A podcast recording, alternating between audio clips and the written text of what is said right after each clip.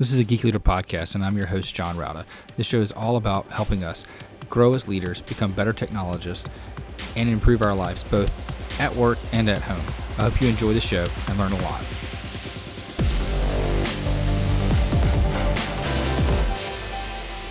Hello, world, and welcome to episode 199 of a Geek Leader podcast. I'm your host, John Rouda, and today's sponsor is Private Internet Access. If you've ever surfed the web and wanted to do it securely, especially when you're traveling or uh, using someone else's uh, network, you definitely need private internet access.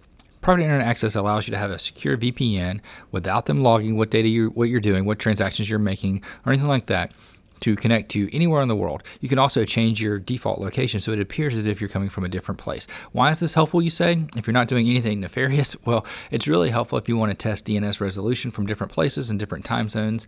Um, it's a really cool tool and it's not very expensive at all. You can get plans starting at $3.99 a month and you can find out more by going to ageekleader.com slash VPN. Again, that's at geekleader.com slash VPN. All right, Geek Leaders. Today on the show, I've got Tanaka Mutakwa, and he is the VP of Engineering of N- Names and Faces, a Cape Town based technology company. He's the founder of a brand called No Days Off, which we'll talk about for sure, and a partner in uh, Pahari African Restaurant.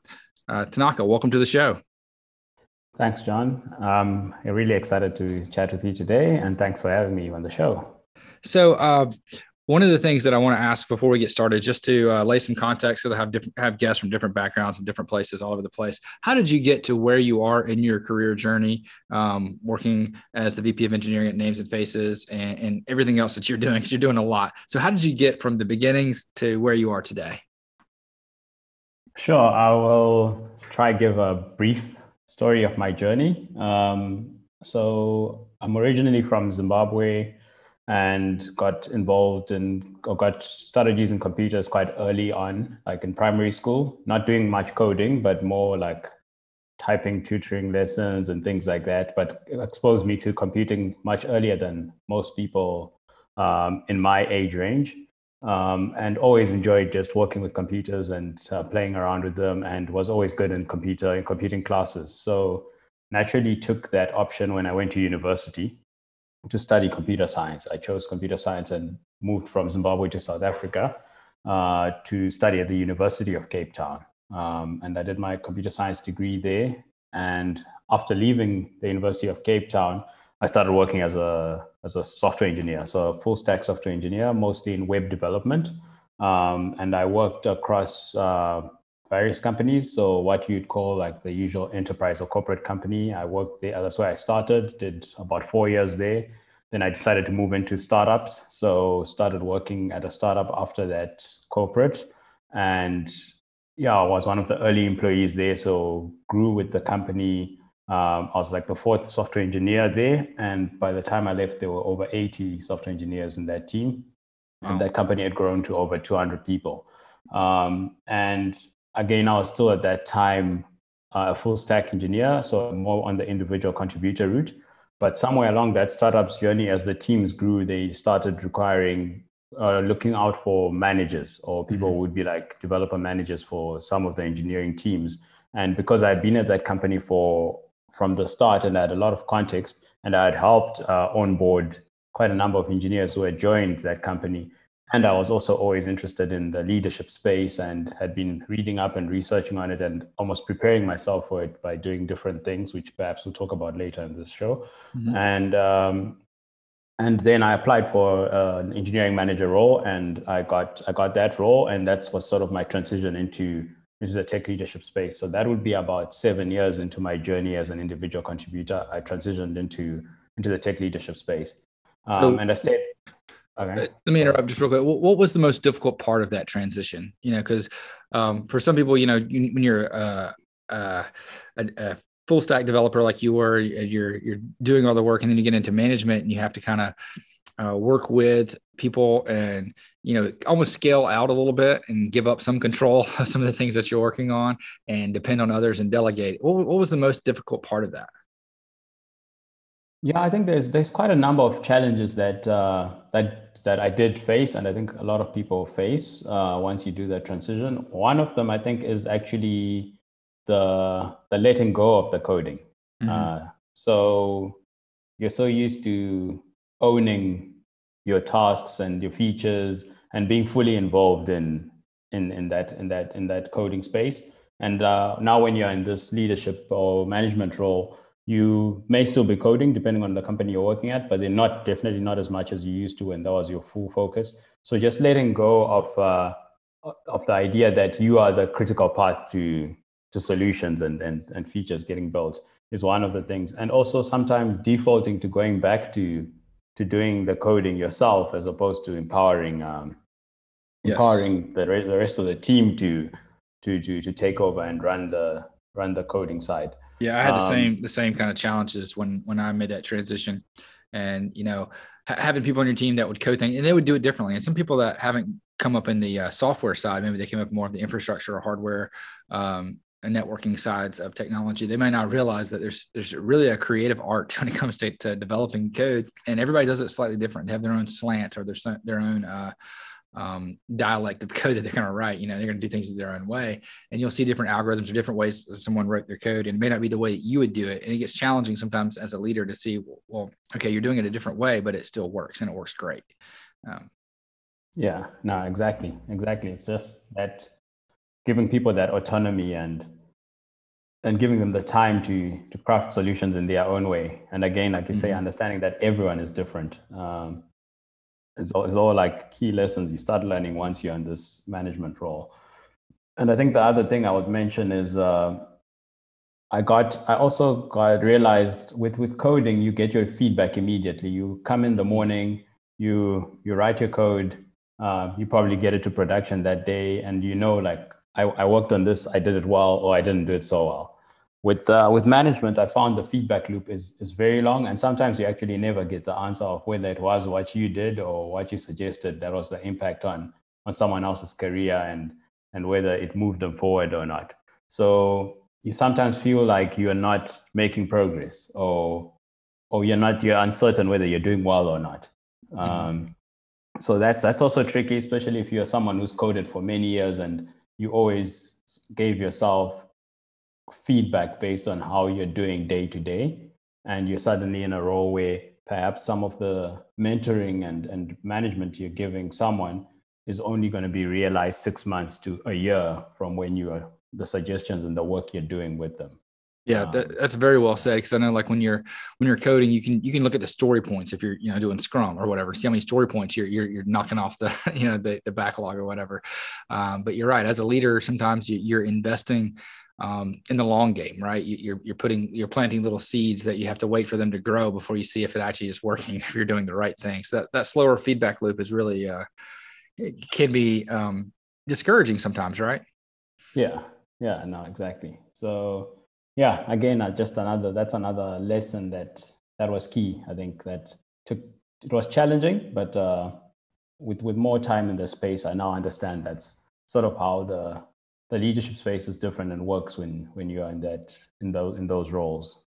Mm. Um, yeah, and just to sort of continue on that part is that startup which I mentioned that obviously grown to like 80 engineers, over 200 people.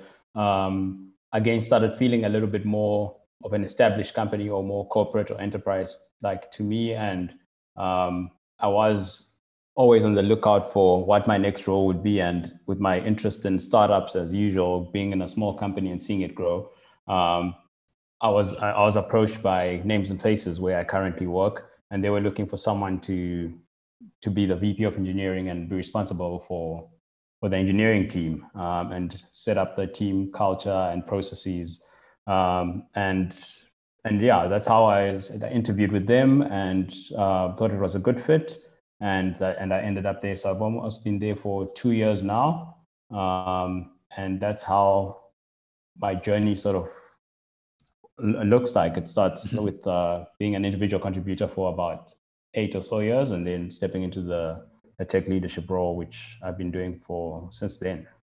Awesome, yeah. Um, I think I think you you really um, epitomize that kind of journey and that process of of switching between the two, and kind of um, having to wear both hats at times, but also realizing that you know your job now is to grow the people and not necessarily the code base.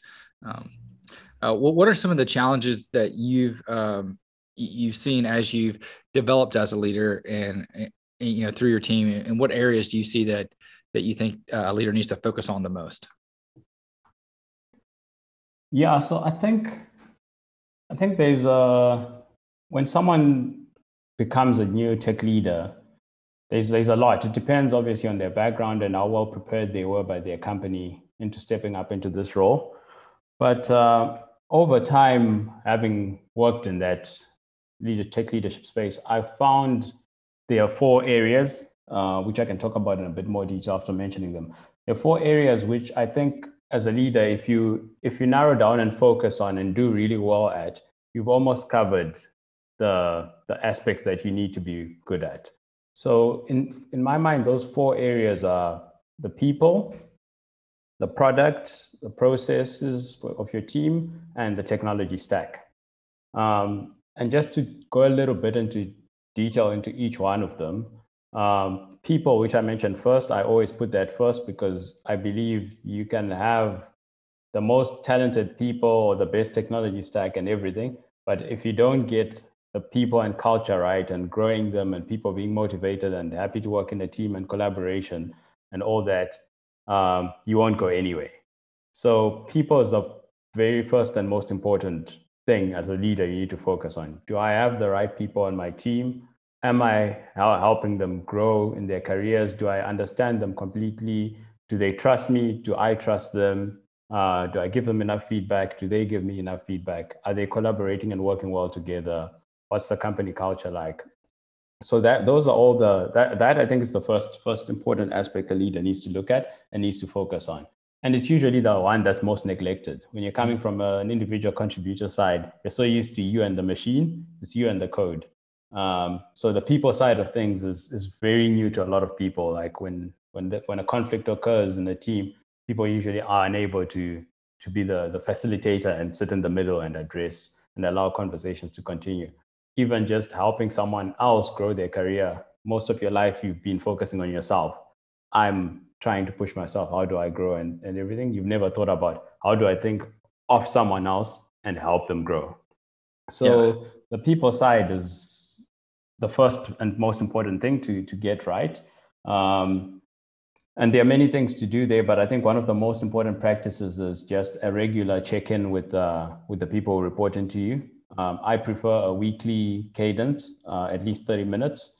Um, and in that chat just talk about what's what's what's what's going what's what's happened in the week for the person how has the week been how are they feeling about the team anything that's stressing them out or worrying them um, what are they how's their work progressing? And also you can chat in there about short and long term goals um, but also it should be free to if there isn't too much work things to talk about chat about informal stuff even what's going on at home and everything if they had a holiday well how was the holiday and what they get up to it just helps with building that rapport and trust that that helps someone know that you are there and you're supporting them. Yeah, I, I know um, those weekly one-on-ones that you're talking about and those, those check-ins. Um, those are super super important and, and valuable when it comes to building trust with the individuals, but also learning, you know, kind of how the people operate and how to communicate with those folks. And I think, you know, being a in tech and you know like you said you're, you're focusing on your own self for so long and then having to switch those gears to focus on building your team but but also how to communicate um, with other people is really important in building that trust yeah i think the way i always tell people is um, there's you you almost you almost treat it as if these people are your peers or your mm-hmm. friends how you would actually how would you catch up with your friend if you had to meet your friend weekly? You would want to know what's going on in their life how are they doing how are they happy um, what can you do to support them? Um, and i think often it's seen as it's work so let's only talk about work. Let's only talk about uh, what tasks did you do this week? Did you do them well? And it i think trust is built by actually getting to know someone well and properly so so yeah so i think like that's the people side and then if we move into, let's go into the processes. So mm-hmm. process is just around how, what, what, what, how does your team work? So what, what are the different processes that your, your team utilizes to work efficiently together? And in the technology industry, obvious over the last decade, um, the agile methodologies have been, I think, the the ones that have been winning the show in that aspect. And there are many method, there are many practices and methodologies you can apply in the agile space, whether it's Scrum, like you mentioned earlier, Kanban, uh, extreme programming. Um, but I think what's important as a leader is to understand all what agile is to start with, and then understand the different methodologies that are out there. What are their pros and cons, and what do they bring? So that you can look at your context as a team and what would probably work as efficient as possible. And then also always consider is our process always reviewing and considering if your process is still working and ad- adapting it and adjusting it. And I think the only way you can observe and prescribe a process and make, ensure it's efficient is if you understand what are the different approaches in which different technology teams are working across the world and see what your team could be using and, and doing. So there's a process side of which is also good to understand. And often again, if you're when you're an individual contributor, you just you kind of adopt whatever your team is using or whatever your manager has has prescribed for your team mm-hmm. and you may not be as aware of what other approaches are out there. So, so that's another I always encourage people. Let yeah. me ask you a question about this process. And um, let's say you are, I'll go back to it the, the way I, I kind of got promoted up. I was um, a developer on a team, the kind of the lead developer. And when the manager that was on my team left, I got promoted into management, right? So we're still doing things at the time the way that we had always done them. And at that time, we were, this was, you know, many years ago, we were using waterfall software development type methodology with the SLDC. And um, we decided that, or I decided that we're going to try Scrum and we're going to just um, pull the plug, you know, flip the switch and go Scrum and try to be an agile shop from a waterfall shop. And uh, we made that leap. But how is it that, that you've seen, you know, when you change something like that, how, how do you how do you get buy-in from the team as the new leader? How, how's it how's it that you can make that shift and and get everybody on your side? How, how do you how do you connect that process and people together? Yeah, so that's a good question. I think I think what I found is um, let me start with the the difficult way to do it. I think the okay. difficult way to do it is to come in on a Monday morning and and announce to your team that listen, we're now using this new methodology I believe it's going to work, or this is why we're doing it. Let's go. Yeah, um, I can speak from experience. That's a terrible way of doing it. because of course that's that's the buy-in you're talking about. The everyone is thinking maybe some people already like the current method. Why are we changing? How do you know it's going to work and everything? So what what I've found, and this is this this is a this is something you would know as you mentioned in Scrum, and and it's quite a common practice on the from the agile space I found retrospectives uh, are very useful. Uh, and and the, the usual way of facilitating a retrospective where everyone gets to bring in their input and their opinion. And then mm-hmm. as a unit or as a team, you all come together and agree what action items or what approaches you want to try out. So my approach would be in a set up a retrospective style meeting. And in that retrospective style meeting, ask people to, to suggest different approaches they think we could be using to work to improve how we currently work. Perhaps seed it with what the problem is. What's the problem we've observed? Perhaps it's taking too long for us to deliver software. We're perhaps building the wrong product because the cycle is just too long. Um, and then let's see, let's brainstorm. And everyone brings in their input. You're also in there with them, and you you bring in your input. And at the end of the day, after that, that session, you you, all vote and agree on what do we think are the best action items that have come out of here and what do we want to try going ne- going forward into next week and it doesn't have to be maybe there might be 10 ideas but perhaps you pick one and slowly try that first one and then slowly integrate the other ones over time because you also don't want to be a massive change overnight um, but what i found is you in that then you've brought in all, all of the all the people's opinions you've brought in consensus um, and you're also you're also all looking at the problem um, from from from one one angle. So that's how I, I would approach it. Um, I think a lot of problems with change and, and conflict around that comes from the idea that I wasn't informed or my opinion wasn't considered. Yeah. Um, so so yeah, so that's that's why like the the agile retrospective is one of the best ways to to just get people to open up and everyone gets gets a chance to speak and say what they what they want to do. Yeah, I think you're absolutely right. I think that um, I, I, love the idea of a retrospective, and when you do those, you know, like in Scrum, it's it's one of those um, processes you do at the end of your sprints, but but also doing them for other tasks. I know um, we've had other large projects that you know we, we're from different areas of the business that didn't follow our typical processes, but doing doing a retrospective after that, sometimes we'll find items within that uh, project that we want to take and we want to use it in our normal process. And, and, it's just a great way of getting team buy-in and also getting ideas that you wouldn't come up with as you know yourself as a leader. You'll get things from from other perspectives and other team members that are so beneficial. So i, I love that idea of the retrospective yeah no exactly. And it's it's such a universal concept because even now at names and faces where i work the the sales and marketing teams and in the work they do they're also now doing retrospectives on like what have we how have we done this month and what can we change and adjust? Uh, because it's it's such a universal technique. It's got not it's, it's not limited to to software engineering. So um, yeah yeah absolutely. Um, so that was the first i think the third one you mentioned was product. You want to get into product? Yeah i think we can chat a bit about product. So on product i think it's as a as a leader you you need to understand for you to be as effective as possible you need to understand the product your company is selling. Why does your company exist? Mm-hmm. uh, who are your customers? Why do they buy your product? Um, how does the company make money and you'll be surprised how many companies where people work at, at those companies perhaps don't know all the answers to those questions um, but it's even more important as a leader because when you go back to your team and as a, a technical leader, you'll be trying to decide what features to be building, how should we build them, and the cost of the technical decisions you make, and as to how they compare to, to the value they'll bring to the product your company makes.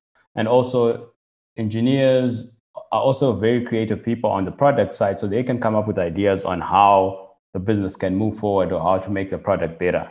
So that's why product is there. I think it's just I believe everyone in a company doesn't not only tech leaders and not only engineers should have a solid understanding of how the product works and how the company makes money. Uh, but it's something that is very important for a leader to to have full context and, and know about. So I also add that to to the list of uh, of things if someone is stepping into a leadership role that they need to ensure they are aware of. You will also often end up in meetings with uh, with with non-engineering people mm-hmm. and you want to understand where they're coming from with the requests they, they, they bring to you. So customer support might come with a whole lot of requests that customers are bringing through. And if you don't have an understanding of the product, it'll be confusing to you why they're asking for those things. Or the sales team may ask for a feature that they believe can help solve the product. And it's easier to, to come to an agreement or to have consensus with them if you understand what the product is. So yeah, I agree 100%. there was a book that I read um, a couple years ago called A Seat at the Table and uh, by Mark Schwartz, I believe it was. And um, in that book, he talked about how there was a transition, you know, probably five or 10 years ago where technology was kind of seen as a, um, as just a support mechanism and we would just deliver what we were asked to deliver you know and you know if, if someone from the product management team or the marketing team or sales team said, Hey, we need this, we just built it. Um, but now we have to think like we have to understand the business as tech leaders and have a seat at that table so that we are, you know, offering another perspective, offering input, uh, talking about the capabilities of what is possible. So you you say, oh, we should do this, and then you say, did you know that we have the technology to do even more? And let me show you what more we can do, and bring bring more value than just you know being the the coder you know bring value in understanding the product and how you can uh, improve it and enhance it going forward yeah no exactly and there's also an uh, higher sense of ownership um, if you are involved on that at that ta- the seat on that seat at that table and you also see that some of your ideas or your team's ideas are actually considered when you are at that at that table by people outside of the of the engineering team um, so yeah, it feel it, it it it's again the whole thing of is my opinion being heard and mm-hmm. are we all working in a collaborative way versus someone made a decision in some locked closed room and then came out and decided this is what we need to do and we kind of don't understand why. Um, yeah. Yeah agree 100% um, and i think the last thing you talked about was technology stack. Can you, can you tell me how that relates? Yeah so i think this this one is usually the one that people immediately rush to and think is like the obvious one. Oh you're a technology leader so tech stack and yeah.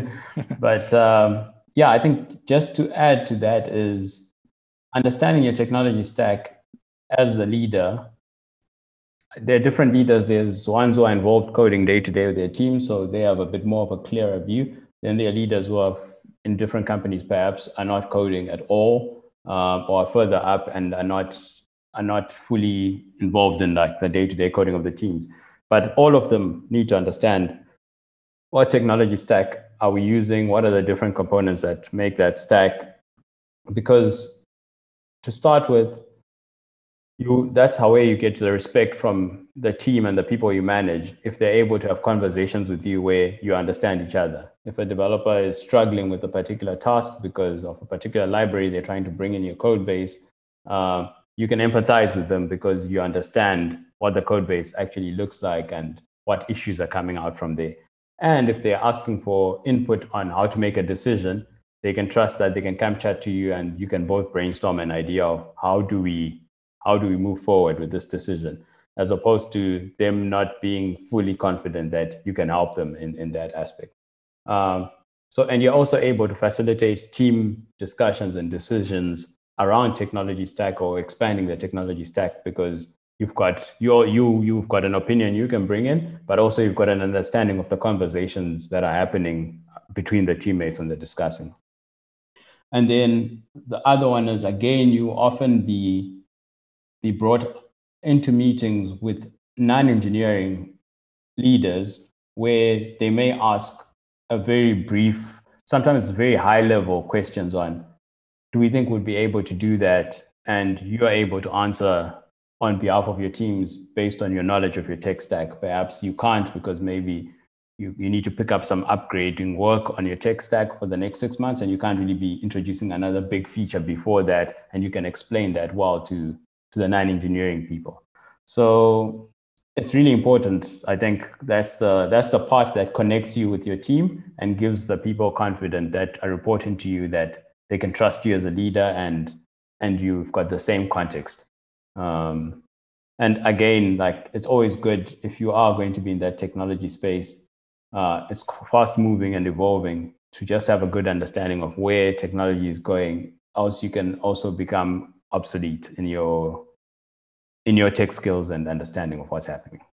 Yeah, I agree 100%. Um, I was recently having a conversation with um, a, a, development manager who who has in my opinion, kind of lost some of that. You know, he, he's he's delegated so much and hasn't stayed on top of the changes. And his team has recently changed um, uh, frameworks that they're working with, and he knows nothing about the new framework.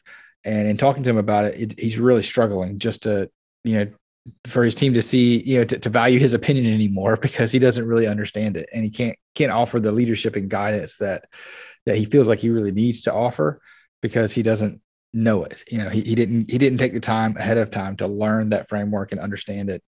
Um, and, and even in, not even to debt to death, but just to be able to talk about it, you know, intelligently. Yeah. Yeah, exactly. You don't have to be the expert in every piece of software and library that your team is using or every part of the technology stack.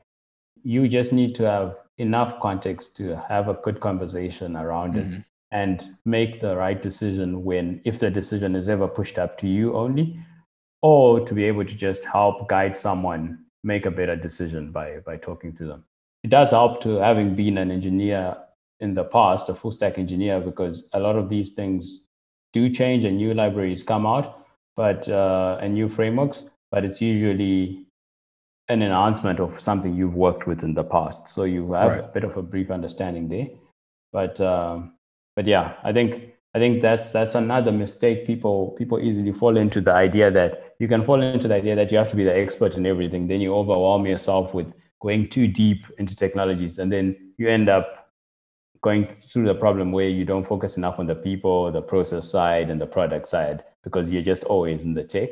Um, so letting go is okay, and actually empowering people to be better and to be experts, uh, but keeping enough context to be able to have a good conversation about it and understand exactly where your team is at with that thing that they're working on.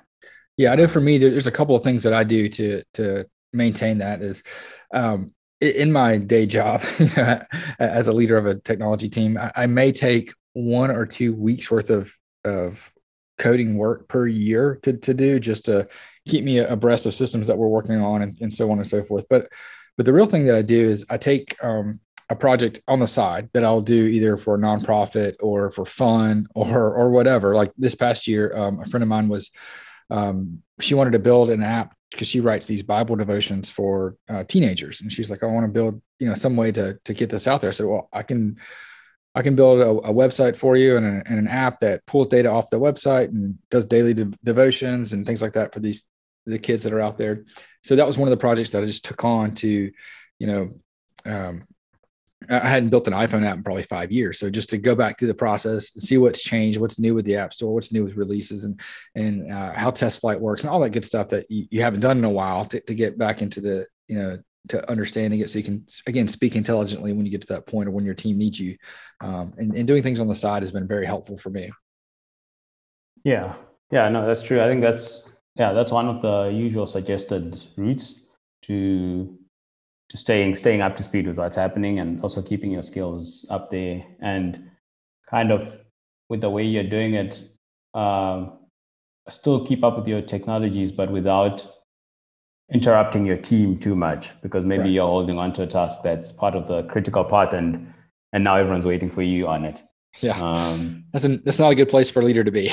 Yeah. Um, but yeah i think i think something else i've also found is uh, also just even just looking at the the pull requests and the and the code that the team is is, is pushing out, um, even if it's already gone out. Um, a pull request may have gone out in the morning, but if you've got it open in your browser and you can read it later in the evening when you get a chance, uh, you might not be writing that code yourself, but you've got context on what new things are coming into the code, how the code's getting written, and again, just gives you context on where your technology stack stack is at. So, so yeah, there are there are quite a few things that allow you to still stay stay up to speed there. So one thing I noticed when I was um, doing my background, uh, looking into you, um, is that you, you like to run. Can you tell me a little bit about your running past and how you got into it and and why you run? Yeah, so the running journey. So to to to start with, I was I always did quite a bit of sport in school. Mm-hmm. So yeah, so I was always quite sporty. I did athletics, played uh, cricket and rugby. Um, so I wasn't coming from a from a zero base, but but in school I never did like long distance running like I'm doing now, where you're running marathons and and ultra marathons.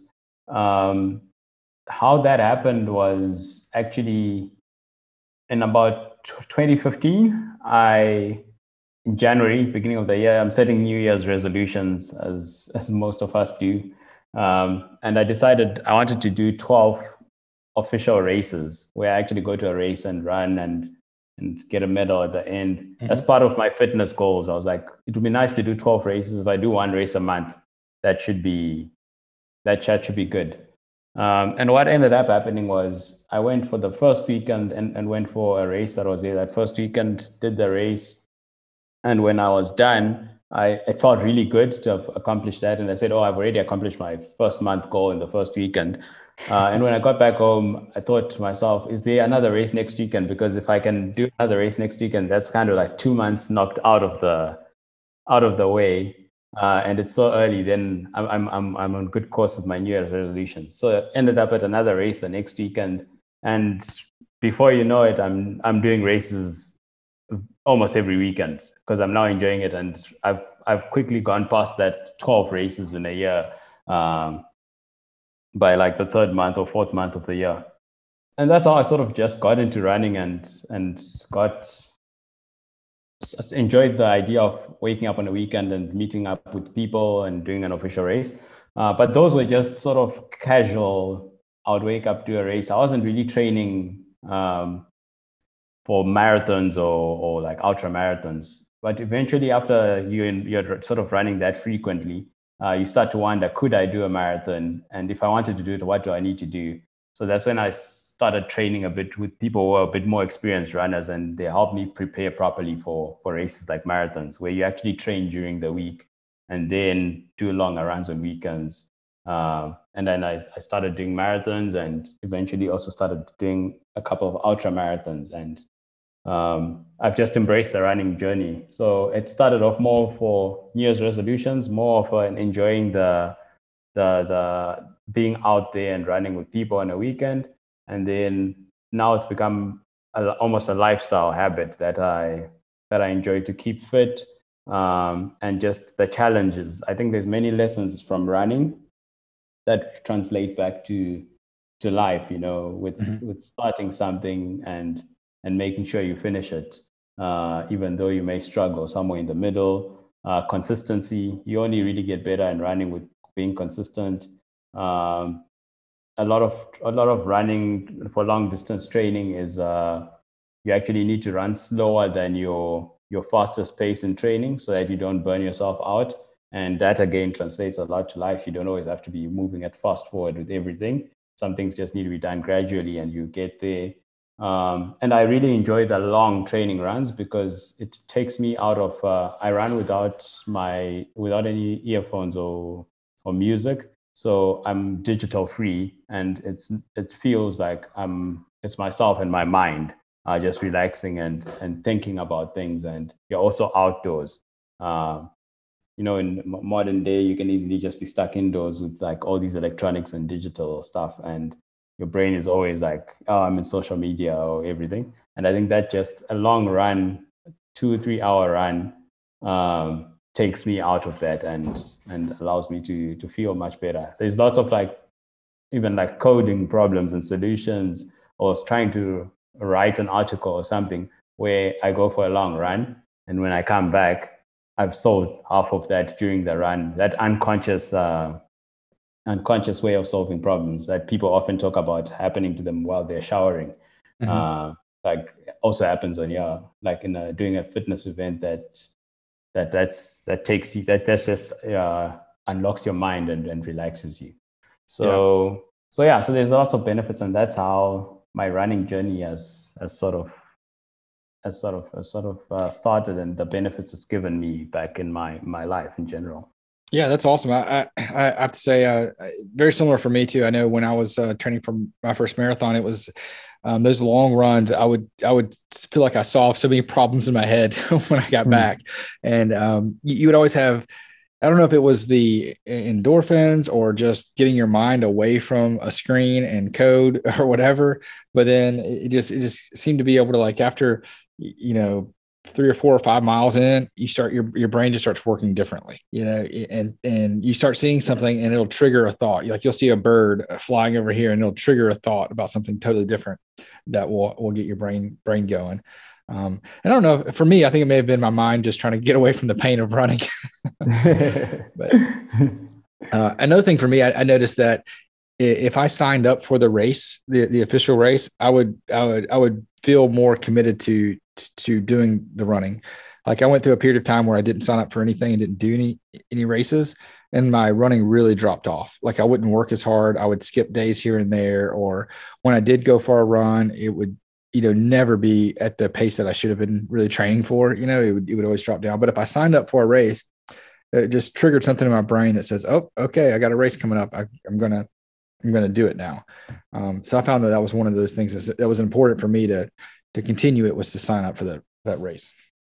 Yeah, no, exactly. I think it's like there's a couple of those tactics that uh, that that do something to the brain that motivates it to keep going like sign up for the race and then if you make the commitment a bit more public so you've told mm, your friends yeah. that i signed up for that race then everyone's sort of waiting to hear how did the race go uh, it almost creates in your in your mind that you have to do it you know absolutely um, yep. and even with training runs um, sometimes doing them with people where you agree that we are going to run together on saturday morning to train you feel dependent on, they're dependent on you to show up. So you can't now keep lying down in bed when mm-hmm. someone else is woken up early and is waiting for you. Right. So you don't want to let them down.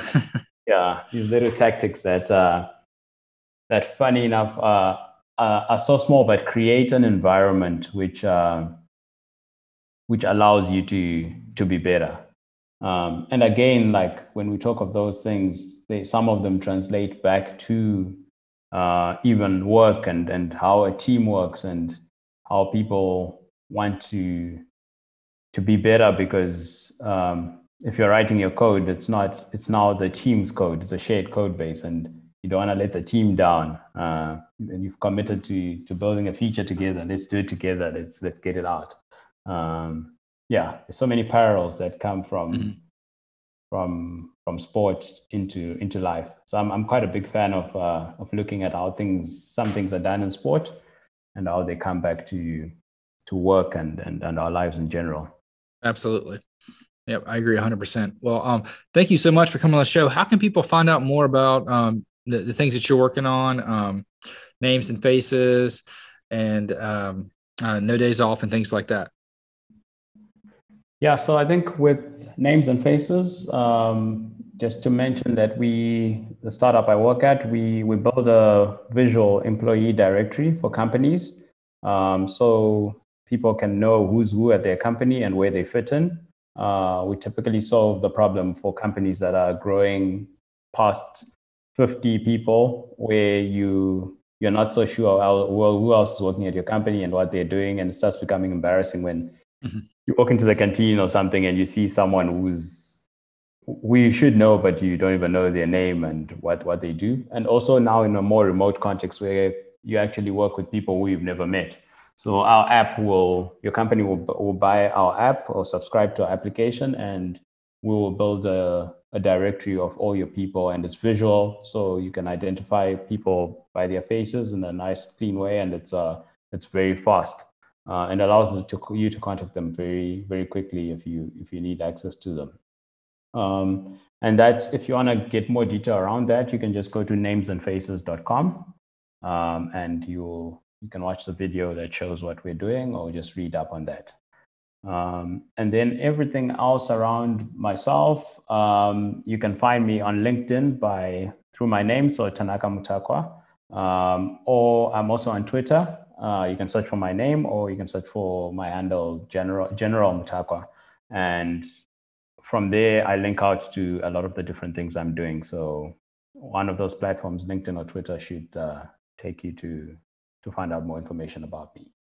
Awesome. And I'll uh, link all that up in the show notes at geekleader.com. And thanks so much for coming on the show. Thank you, John. Uh, it's been a very good conversation and uh, all the best with the future episodes of the show. If you enjoyed that episode, please uh, leave a rating and review in Apple Podcasts. I'd greatly appreciate that. And also, don't forget to check out merch. We have some T-shirts that uh, I've designed that are on at geekleader.com. Um, you can click on the merchandise uh, section there and check that out. And also, don't forget about the books from our guests. So, if you like this guest and other guests that have written books, please um, go ahead and check that out at geekleader.com. I would greatly appreciate it, and I'm sure they would too.